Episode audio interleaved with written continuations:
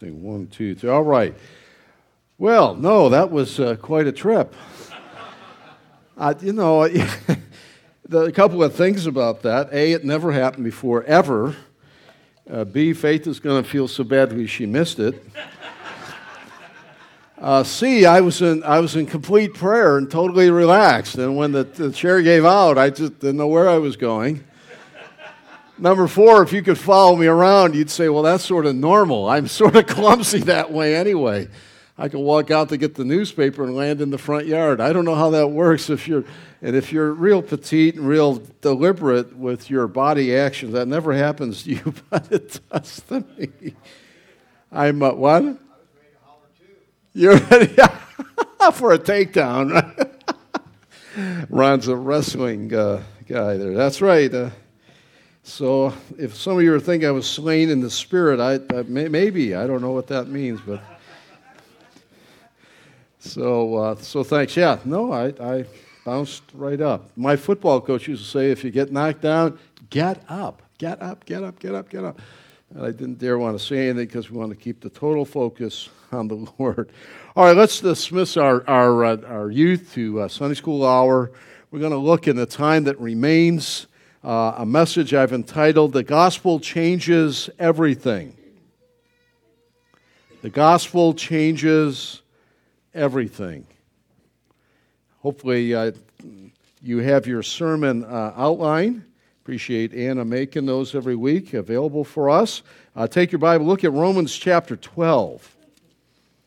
Like I said, at the front end of the year, we're going to be looking at a number of different themes, and then we'll settle back into our, our continued study of the uh, Doctor's Gospel in Luke uh, as he moves us towards the cross.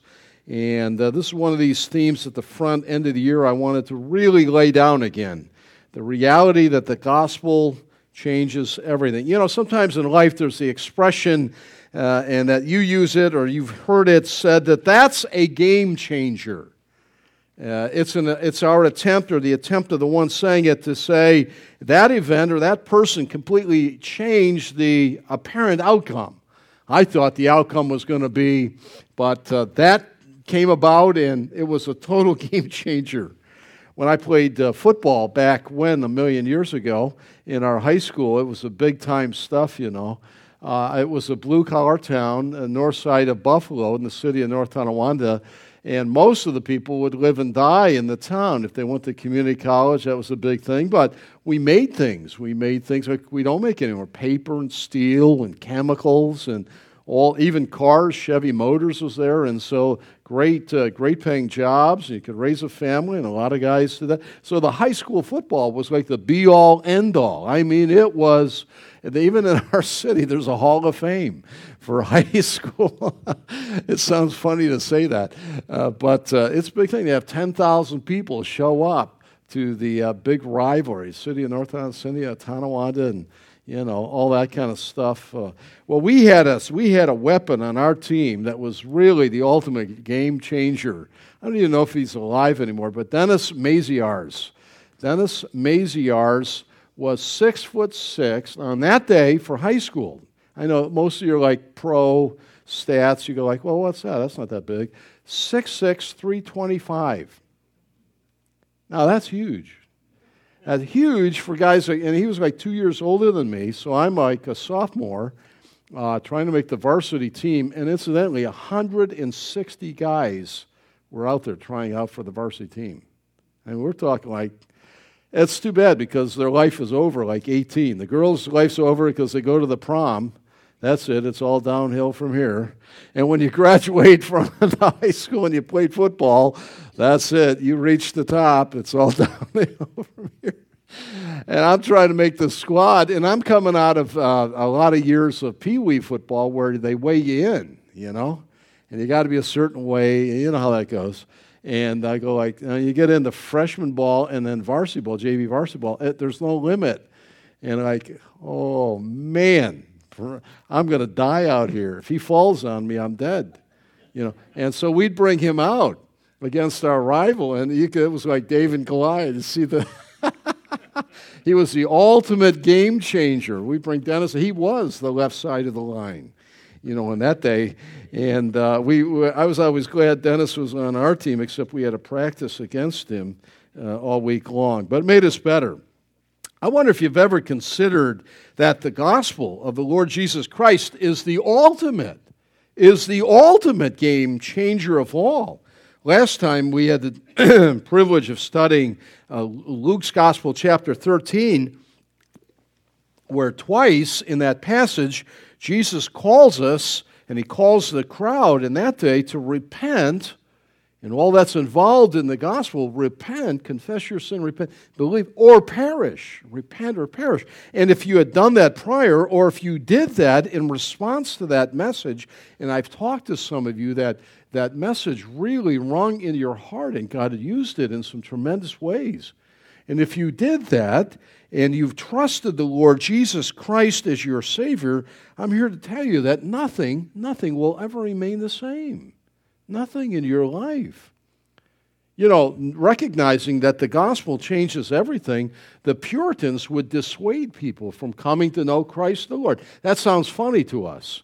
In our, American merchandising Madison Avenue day. We want to sell the gospel. We want to get it out there. You know, like we want to bring, well, of course, we yearn for everyone to go to heaven who uh, mothers and dads and brothers and sisters have thought that they, they're not ready, that they don't know the Lord, is, and the Lord may come tonight, and it's true that may happen. And if they don't know Jesus, that really plagues us.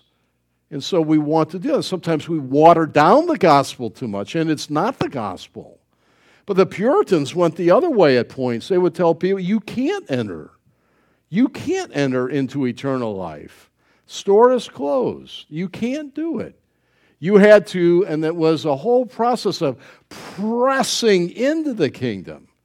What did it mean? It was the opposite of easy believism. Today it's like scratch your head and oh, you're in, and you're in, and you're in, and you're in, and you're in. And, uh, a, you never know who's in. The Lord knows those that are His.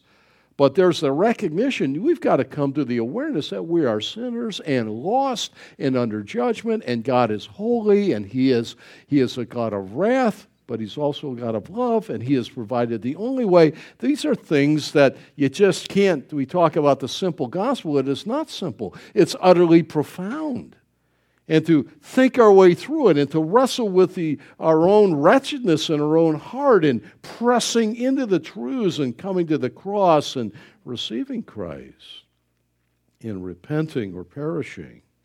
Well, that was their idea of it, and it wasn't something that was done on a whim, like we might choose to drink uh, Coke over Mountain Dew. Try Coke. I'll try this, or I try that. I'll try Jesus, and I'll try. I try. It was the exact opposite.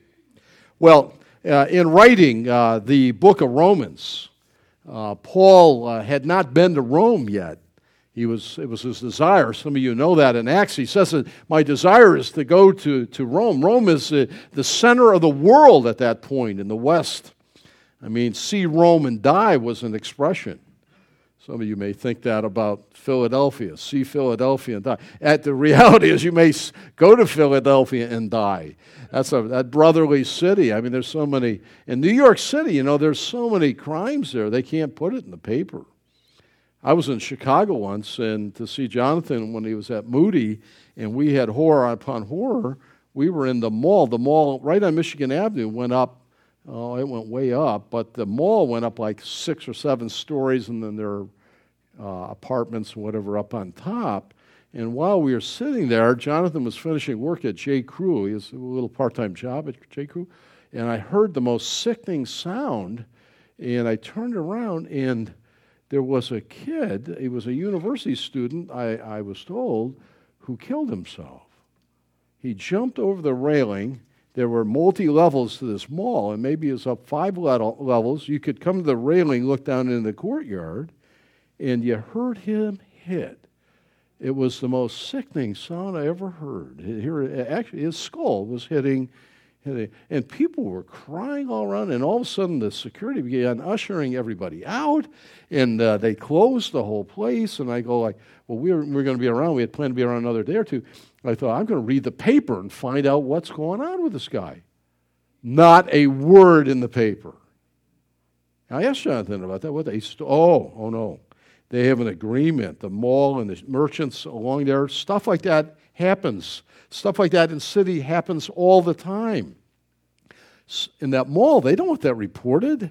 People wouldn't come in there and buy. They're like, whoa, that's where that, oh, I'm not going in there. Oh, that's, you, you, you know what I mean by that. And so the only the worst things get, uh, uh, get, uh, get published in the paper. The, the grossest thing. They could never put all the murders and all the horrible things that happen in the major metropolitan areas. Rome was the center of the world at that point. And Paul writes to the Christians there. We know it as the book of Romans in our Bible. And he writes uh, in that the longest gospel tract found in the Bible. Uh, uh, our, our, the former generation, uh, we've kind of lost something like that. We were track pastors. We'd give a little little little pamphlet out, and in that pamphlet, it would it would tell in a few uh, few pages, just a four, a four folded thing, the gospel of Jesus Christ, and you'd find those laying around everywhere. My father-in-law was a great tract passer. Would never eat a meal without leaving some sort of track for the waitress or down at the train station. You'd leave something there, put on the bench, let someone read it. Sometimes in the men's room, he'd leave it. He'd leave that around. People would read those things. Well, Romans chapters 1 to 8, particularly, is the longest gospel tract, if you'll think of it that way, in the entire Bible. You can look throughout the whole scriptures, you'll never find it so lengthily unfolded, bit by bit by bit by bit, in detail, like uh, you will in Romans chapter 1, particularly 1 to 8. In chapters 1 to 3, I have on your sheet, uh, the whole world ends up lost. You see, people have to be at that point. If they're going to be saved, they don't even know they're lost. They're feeling pretty good about them. The psychobabble of our day, you know, just make everybody feel good. You're just a, a good little sinner, you are, and you're just uh, self esteem. And it's the self esteem nonsense. Uh, that uh, you know you can't ever tell the truth. Look, the whole world is lost. That's the place of the law. Chapters one, two, and three, and he ends that way. Everybody is under judgment. Now, how is anyone going to be saved? And then, chapters 4 to 8, he begins to show how God, a holy God, declares and saves and rescues sinful men and women like you and I. It begins uh, then in Romans 8 there's no condemnation to them that are in Christ. And he's already said what that means to be in Christ. And then he ends the very end of that in Romans chapter 8. There's no separation. There's no height nor death, life, anything that shall ever separate us from the love of God that's found in Christ. And so he gives, he gives that. When he comes, that he deals parenthetically, if you will, 9, 10, and 11 in Romans with what about Israel? I mean, we're talking church things. I don't find church in the Old Testament. Did God's purposes fail? And par- almost parenthetically, he puts chapters 9, 10, and 11 in, dealing with the nation of Israel and the fact that God's purposes are eternal and they've not failed. In chapter 11, particularly, there's coming a day when he will once again deal with the nation of Israel. We know it from other places. That's that seven year period of tribulation when God will regather uh, Israel, and they will believe upon him whom they crucified. Zechariah talks about that. Isaiah talks about that. And that day will come. There are some Jews that are saved now, but just a few, just a remnant. But in that day, thousands upon thousands will look upon him whom they crucified. And that day may be soon. Are you reading in the paper as I am? Are you seeing in the news uh, uh, that uh, Israel uh, looks like uh, they're planning to do business there with Iran. There could be some excitement coming up. I don't know how it's all going to shake up. I think we have two carrier uh, uh fleets in uh, three, uh, two in the Persian Gulf, right? Three carrier. That is a small body of water to have that. That that makes me a little nervous to have them all bottled up there, but Maybe it's to provide support for uh, taking out the nuclear sites in Iran. And you know what? The, uh, the leadership in Iran. Now, listen, Iran is not Iraq. Iraq is Baghdad and a bunch of desert, flat desert, okay?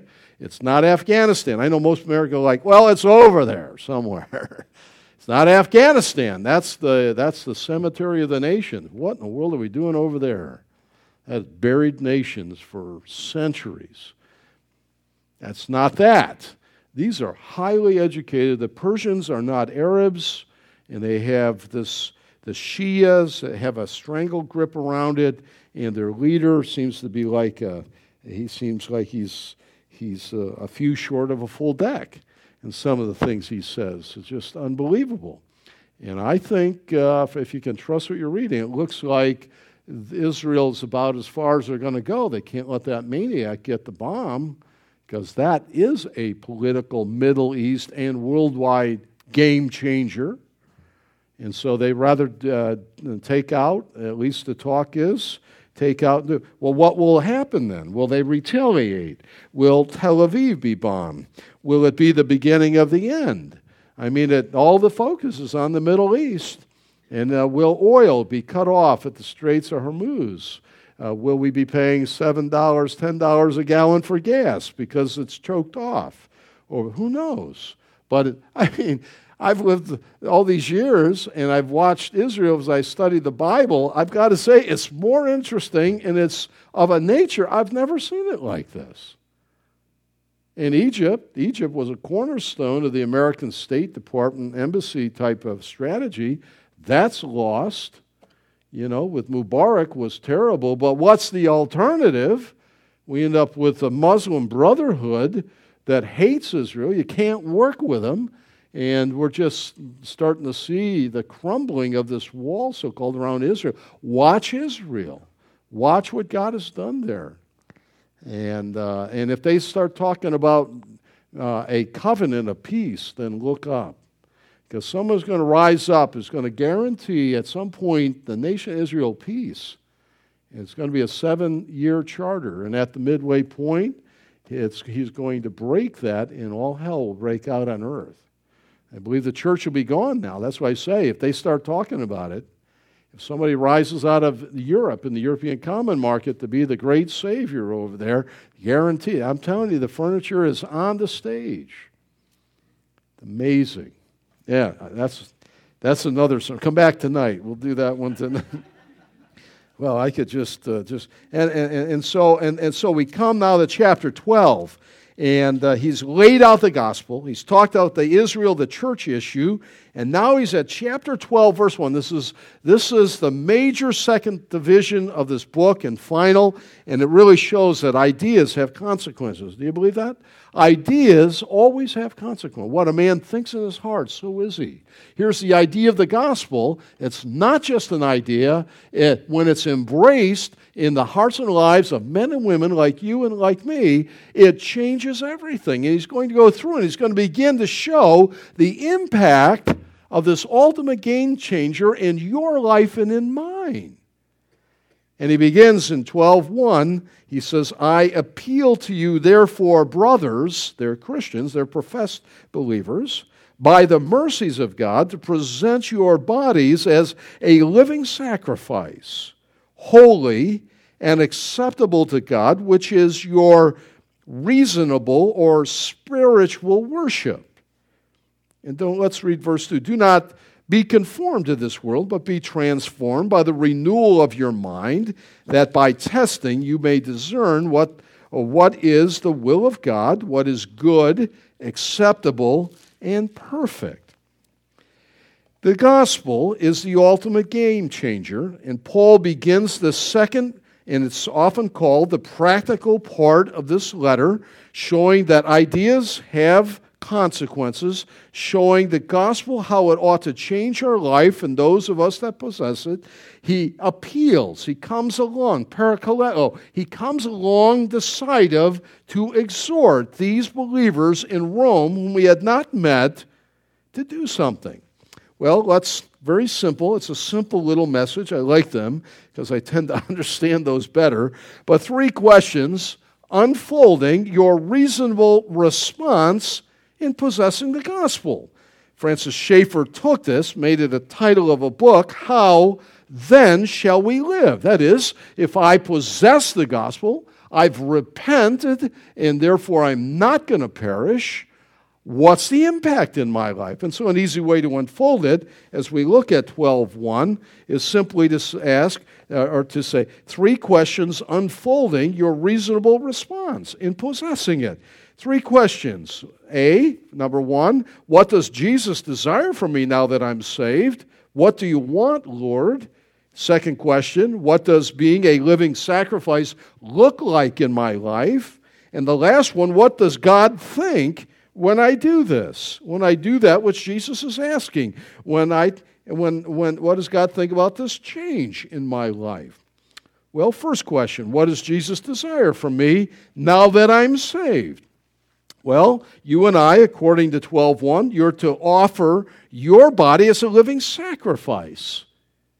Now, that sounds like a contradiction.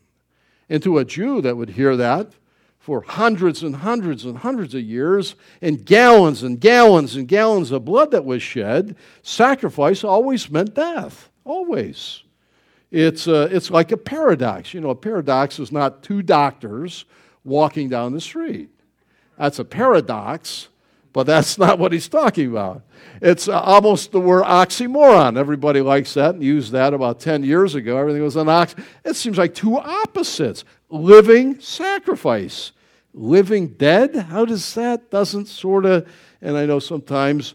I love my mother in law so very much, but there are a lot of times there are oxymoron jokes made about mothers in law. They get a bad rap sometimes. You know, opposites, you know oxymoron is see your mother-in-law drive off the cliff and you're I heard BMW, I've heard Cadillac, I've heard, you know, that kind of, that's not true. Mar- Faithy's mother was such a delight and such a joy and such a help. We love But living sacrifice, is that a paradox? The Old Testament system of sacrifice, it was sin substitution. Uh, in the day that you eat of it, you shall die indeed. And God took a substitute, an animal, and killed that animal. That animal died. It was total commitment. You ever hear of the hen and the pig talking about making an, uh, a giving? Uh, something up. What was it? They were going to give something up for breakfast. And, uh, and the hen said, What are you going to give? And the, and the pig said, Well, the hen said, I'm going to give eggs. And the pig said, Oh my. And that sounds like total commitment to me. That sounds like just an offering for you. yeah, give ham and eggs there, right? Well, it, it meant death. Death. Without the shedding of blood, there's no remission of sin. And so, what is, what is it that Jesus desires? Now, he, he's saying that we are to present or offer, like an offering, our bodies as a living sacrifice. Now, Jesus was the final sacrifice. If you want to study that on your own, uh, take a study for a couple of months of the book of Hebrews. It's the most Old Testament book, but all the way through, you'll begin to understand and read it with Leviticus. You begin to understand that Jesus, the Lamb of God, came not as an accident, the very plan of God, to offer his life as a sacrifice for sin on your behalf and on mine, in my place and in yours. He died for us. He died for us at the cross. And so, what, uh, what Paul is saying, God is saying to us, that Jesus is saying this, that today we are to die to self and live for Him. The problem with living sacrifices, one man said, is uh, they keep walking off the altar. They crawl away. When I was a kid up in Peggy's Cove, we, uh, we, went, we jumped in that cold water. It was, even though it was summer, uh, way, way up this Peggy's Cove. My father wanted to see it, and we went up there, and, and uh, we did. And there were uh, starfish. I mean, they were gigantic. And the water was clear as anything. So we jumped in. Water had to be like 56 degrees. You weren't in long. And I was the only one, now they think of it. My brother never went in he got he held the bucket and I was diving for him to pick him up. But we got about eight or ten of them, filled a little bucket up. We were going to take the starfish home, and uh, we put them on the rocks. Rocks everywhere, huge. And we got up there, like half of them had already crawled away. They're little. They're little. I don't know if you know that they they move pretty. We were probably the first humans that ever came in contact with them. I'm getting out of here. Live, the problem with living sacrifices is they, they go on the altar, okay, Lord, and we jump off on Monday morning. Where are we? AWOL. living sacrifices, living, living, offering ourselves. By dying, we live, somebody said. Well, B, you, you should daily give your whole life to the Lord who saved you from your sin. You must not live for yourself any longer. Paul said it so well. Uh, do you know Galatians 2.20? Keep your finger in, in, in Romans 12. But look at Galatians 2.20. Many times in my prayer time I cite this as a commitment promise to the Lord as I offer myself to the Lord today, Lord. Use my life for however you want as a living sacrifice. But this Galatians 2:20 is one you ought to memorize if you've never memorized it. And some of us memorized it in a little different translation, but ESV says, "I've been crucified with Christ. It is no longer I who live, but Christ who lives in me. And the life I now live in the flesh, I live by faith in the Son of God who loved me and gave himself for me. I'm crucified with Christ, nevertheless I live. Yet not I, it's not my life, not my desire, my wish, my will. It's not, and you notice it doesn't just say all pastors, all missionaries, all Christian schools. No, all of us, if you name the name of Christ. It's for you, it's for me, it's for all of us crucified with Christ. Nevertheless, I live. Notice in Luke 9, Jesus' uh, description of a disciple. A disciple, that's not a special class of Christian. That means a follower, a learner. If you're, if you're a believer in Christ, if you repented so you won't perish, then that's you. Well, what does he say in Luke 9? Let me, let me quote it for you. Luke 9, 23 and 24. Jesus says, If anyone would come after me, he must deny himself Take up his cross daily, that's death to self, and follow me. Whoever wants to save his life will lose it, and whoever wants to lose his life for me will save it. That's Jesus' definition of a, of a Christian. That's your life and mine. That's this living sacrifice that he's asking of us. It is by dying to our own desires in order to serve Christ that we actually learn to live. Do you know that? If you hold on to your life, you won't have life. But if you give your life away, you'll have life evermore. That's the whole point that he's saying here. If we do this, I, I know in my own life it's true, we'll be the happiest of all peoples. We'll have a full and rewarding life by giving it away. You should do this. Why? Why should we do this? He says, therefore, uh, I, appeal, I appeal to you, therefore. Whenever you find a therefore in the text, I always discover why it's there for. He's connecting something here. It's a connector. It's, uh, he's going to give the rationale. Why should I do that as a believer? Well, the basis is, he says in the text, because of the mercies of God. Well, what is that? Well, he just took one little description, the mercies of God, and he's just described all those chapters of the gospel because of the kindness of God to save you.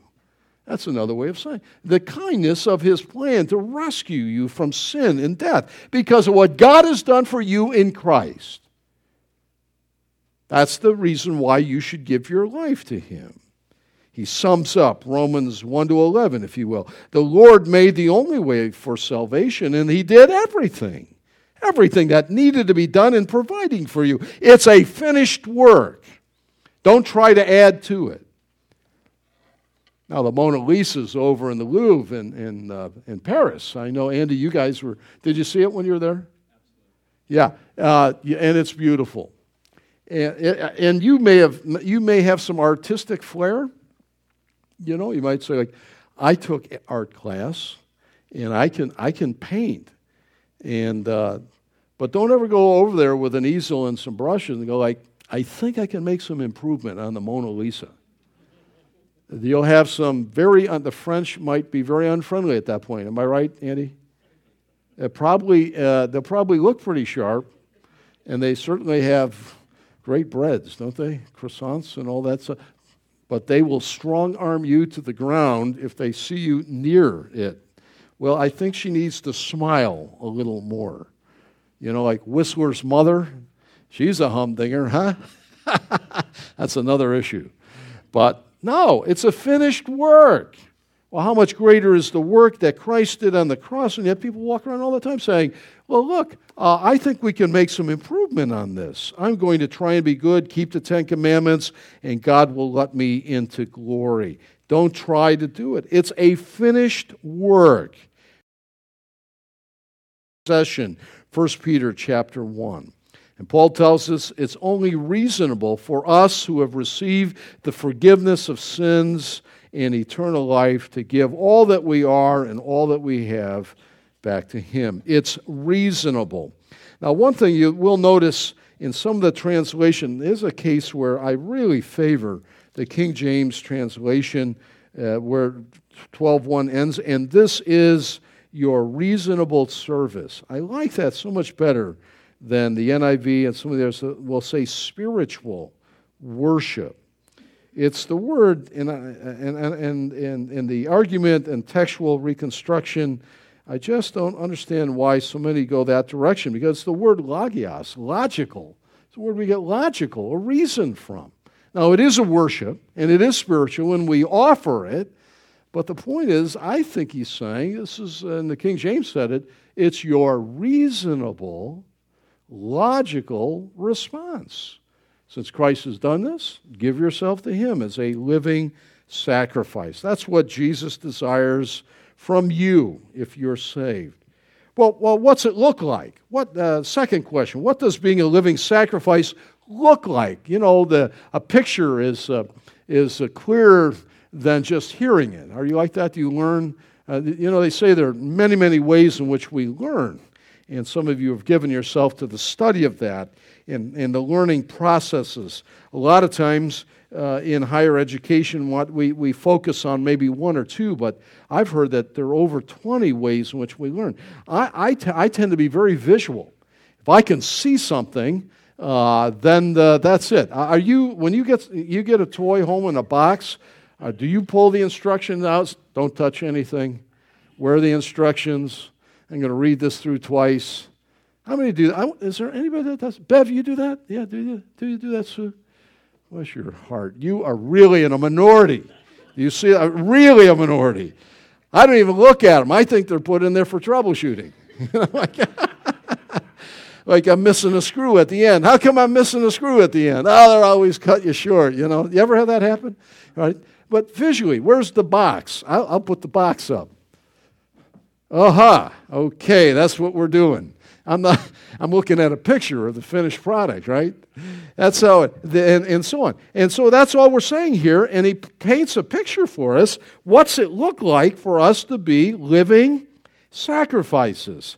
Well, two, twofold description. Your life is to be living that is, you are to give all of your life, soma, it's the word body actually, and all the, the parts of your whole body to the Lord.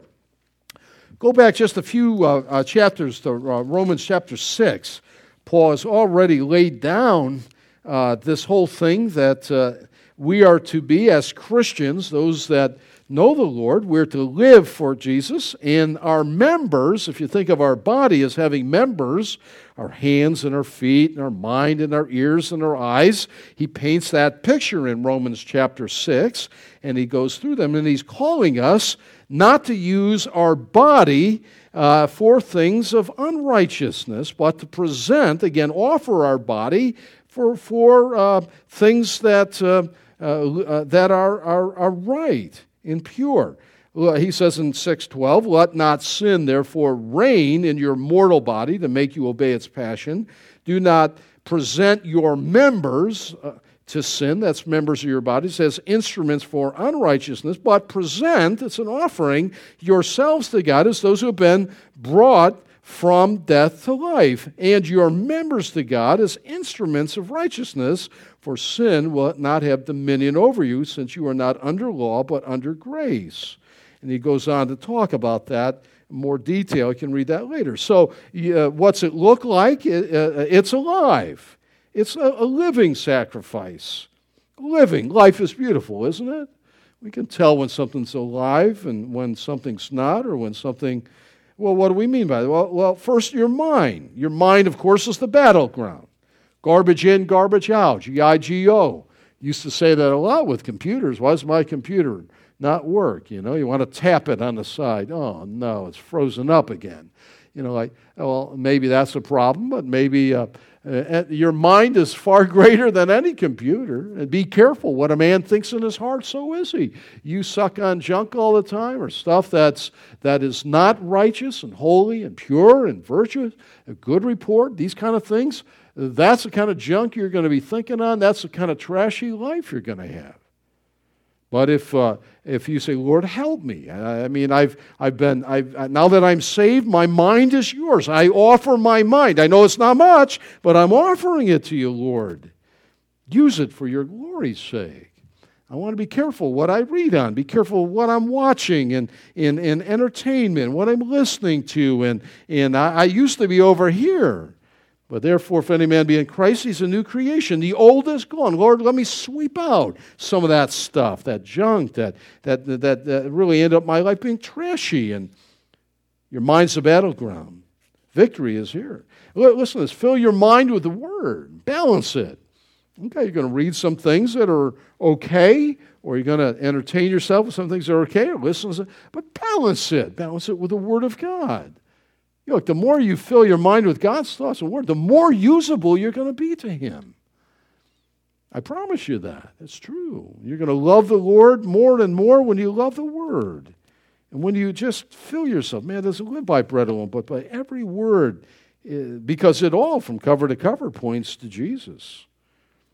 Uh, then your ears and your eyes. Be careful what you watch and what you listen to. Be careful about that. Look away. Turn away. Shut it off. I don't think I need to hear this. Be careful. You know, we teach that to our kids, don't we? Be careful, little eyes, what you see. Be careful, little ears, what you hear. Or your Father up above is looking. Remember that? Sometimes we need to relearn that and practice that. It's so important. The, you know, we're what are adults? We're kids with big bodies, and the toys cost a lot more. Somebody said. So your eyes, your ears. How about your tongue? Oh, the tongue. Oh, use it to edify. That's slippery, slimy, one pound of flesh. You ever see a, a cow tongue at the grocery store? It's kind of gross. Anyone ever cut that up and eat it with eggs? You go, look at that. This is an amazing group. I'm like, or is it good? Good, is it? Oh, please. We're going to have to have the benediction now. the tongue, the tongue, oh. You use it to edify, build up others. That's what that means. Use it for building up.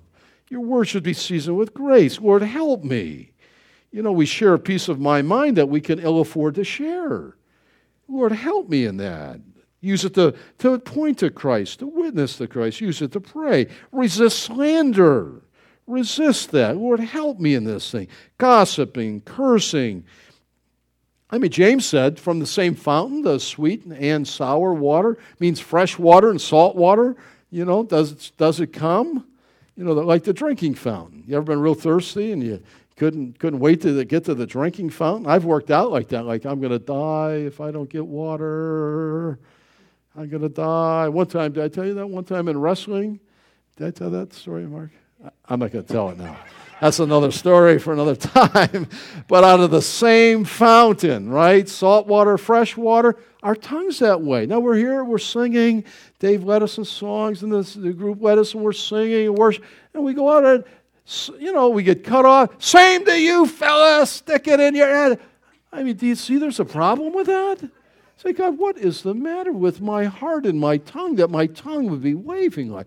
It, it ought to grieve you. And then as you review the day, and the next day you say, Lord, I completely failed when I told the guy off. I told my boss what I thought of him. Or I did this, or I did that. Or the guy ripped me off. Uh, he didn't mean it, but he shorted me a bucket, and I, and I just chewed him out. Or this, Lord, I, I, don't know how you can put up with me, Lord. I'm offering my body.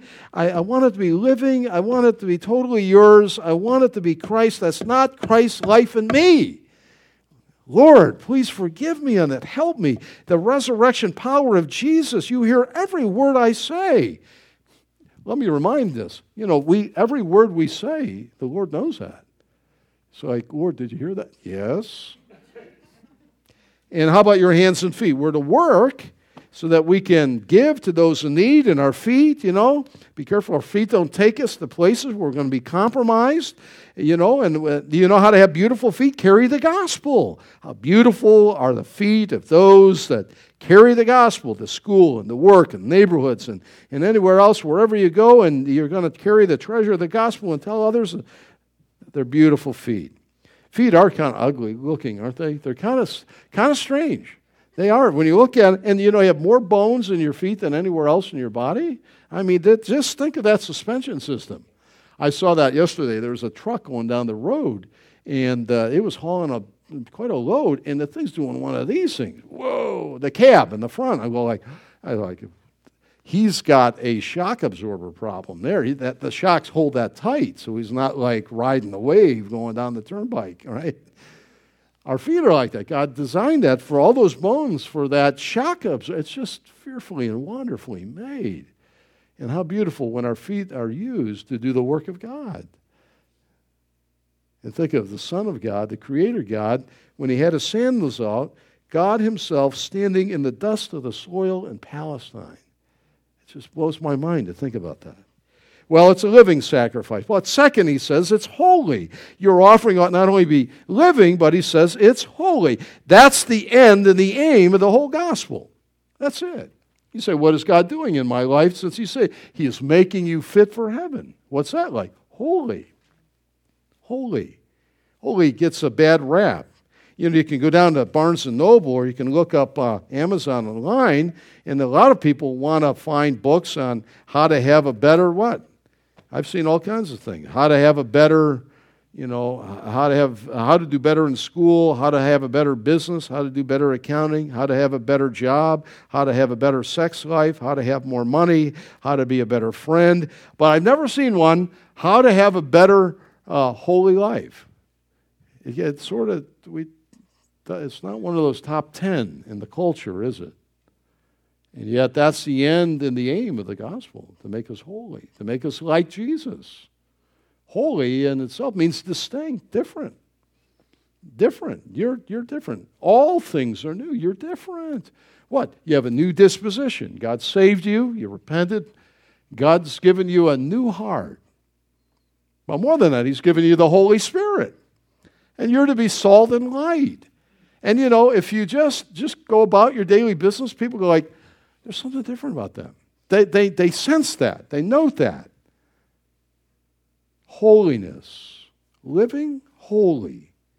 It's the end and the aim without spot or wrinkle. To be holy means to be separate from sin.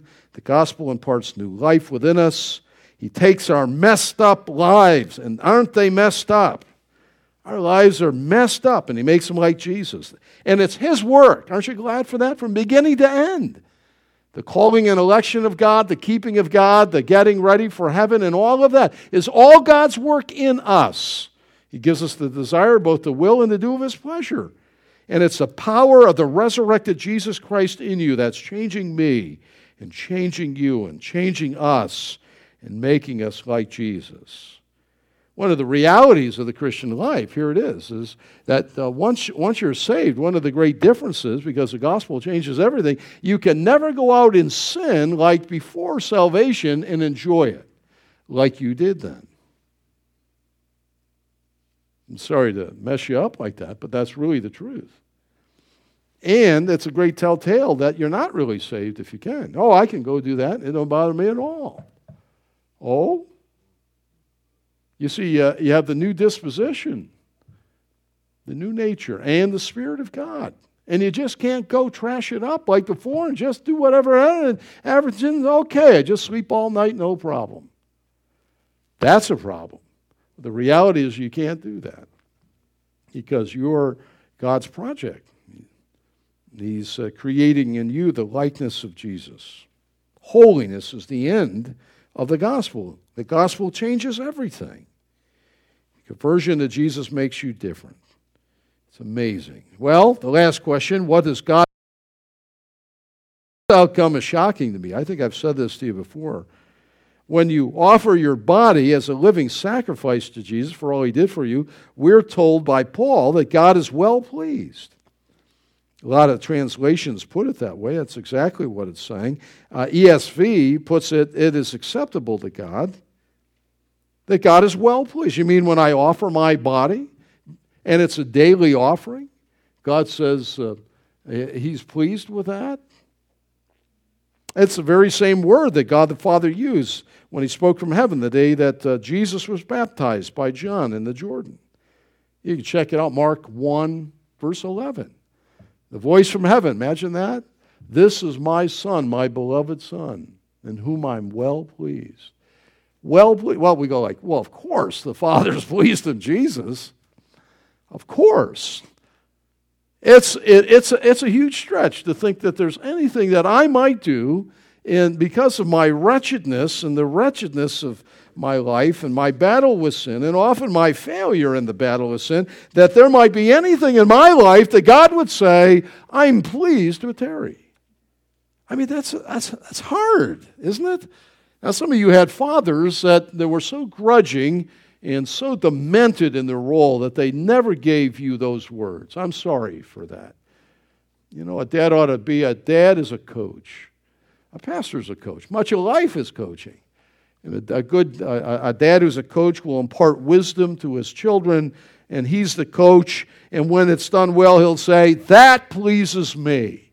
Those words are like gold, are they not? They are.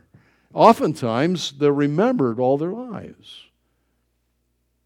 But to have God the Father say, you know, when, when Bill or Mary or Terry or Mark or Dan would offer themselves to me to be a living sacrifice, holy, wow. You know what? I'm pleased with that. I go like, that's hard for me to compute that, that that's really true, but that's what the word says. Wow. That motivates me. It motivates me, Lord, to want to do more. Well, what are some lessons? Quickly, and we're done. Number one, lessons for your life. And you have them on your sheet. I think they're printed uh, on the sheet so we can. Uh, the gospel changes everything. Better than Dennis Maziar's six foot five, 325. It changes everything. It changes your relationship with everything. If you're a husband and you possess the gospel, it will make you Christ husband to your wife father to your children, to your grandchildren, a wife to your husband. You are Christ wife to your husband. You are Christ uh, employee to that employer uh, uh, in, in the neighborhood, in the community, in your church. You see, it changes everything. It changes your relationship with you. You thought maybe you were junk or nothing or a complete failure. You come to understand wait a minute, I'm more valuable than anything that Christ should die for me and that I'm a child of God. Wow, I guess I'm not junk. Wow, it changes everything. Changes everything. And then our hope for the future as we march through these days of life, we look forward to forever. There's a condominium with my name on it, and it's not on the beach down south. If there is, I don't know about it. If there is, it's only for this much time, but there's another one forever. I'll take that one. I'll take that one. It changes everything. Number two, if you're a believer, tell the Lord in daily prayer that you are giving yourself to Him for His purposes for that day. That's what I do. Join me in that. Lord, today I give myself to you. I'm your servant. You know, I have my schedule, but you, you can reroute. There are no interruptions with you and bring about, use me for your glory. I belong to you in total. I yield myself to you. I promise you, if you do that, the Lord will use you. And then you'll view the things that happen today as God's appointments. And you're his ambassador to bring salt and light and blessing and help and love, the love of God, into that situation. It's a great reason to live. Some of you, some folk walking around like, oh, there's no reason to live. Wait a minute. Holy cow. This is greater than life. Number three, remember that since we have received the unimaginable gift of eternal life, I mean, if you were to want to sell your gift of eternal life, how much would you take for it? Would you sell it? You would never sell would you? How about I'll give you Donald Trump's uh, money if I could. That'd be stupid, right? Say, if I ever do that, kill me before, you know, like that'd be the dumbest. You'd never do that. It's unimaginable, the gift of eternal life. It is therefore, since a gift we've received, only logical that we give our bodies, our life, our all to Him in return. That is real worship. That is, Lord, here I am. It's not much. Use me. Number four, your growth and holiness of living is a good measuring stick. I mean, we're still in this battle against sin. You know, the presence of sin is still here. The power is broken. We sin. We don't need to. We don't have to. And God is growing us. And sometimes it's two steps forward, one back. But uh, you ought to say, wow, God is changing my heart and softening, and I love Him more and more and more. And I want to please Him. It's a great measuring stick. You pull it out and you're like, wow, Lord, I've grown an inch. Wow, Lord, thank you. Are you growing in your area of Christ likeness? Ask the Lord for His power to help you. It's not you mustering it up. It's Him and you. He'll change you. He'll change your will, your desire, and give you the ability. Number five and last, the place to start, of course, is Paul's word, the mercies of God. If you've never put your faith in the Lord Jesus Christ, you've never repented of sin, that's the place to start. You must bow the knee before Him Agree with him. Lord Jesus, I have sinned. I am a sinner and lost and worthy of hell, fire, and judgment. Thank you for the love of God that you should come and die in my place. You took the punishment I deserve. Thank you for the words that say, Whosoever shall call upon the name of the Lord shall be saved. That's me, Lord. In simply silent prayer, I receive you as my Lord and as my Savior. Thank you I promise to live for you. Wow. Well, the gospel changes everything. Every single thing. Everything. Nothing is the same after it. It's great. Praise the Lord. Shall we pray? Father, thank you so much for the Word of God and the power of the gospel and the treasure that it is. And I pray, Lord, that uh, we'll be a people that grow in holiness, that live for you, that not only on Sunday morning, but every day, every hour, we'll strive to please you and to serve you, to be your hand and feet and eyes and ears and tongue. And that we'll use our mind to glorify you and to honor you and to bring every thought in the captivity of Jesus. Draw the lost, any here that know you not, to yourself today. Help us, Lord, we pray. In Christ's name, amen.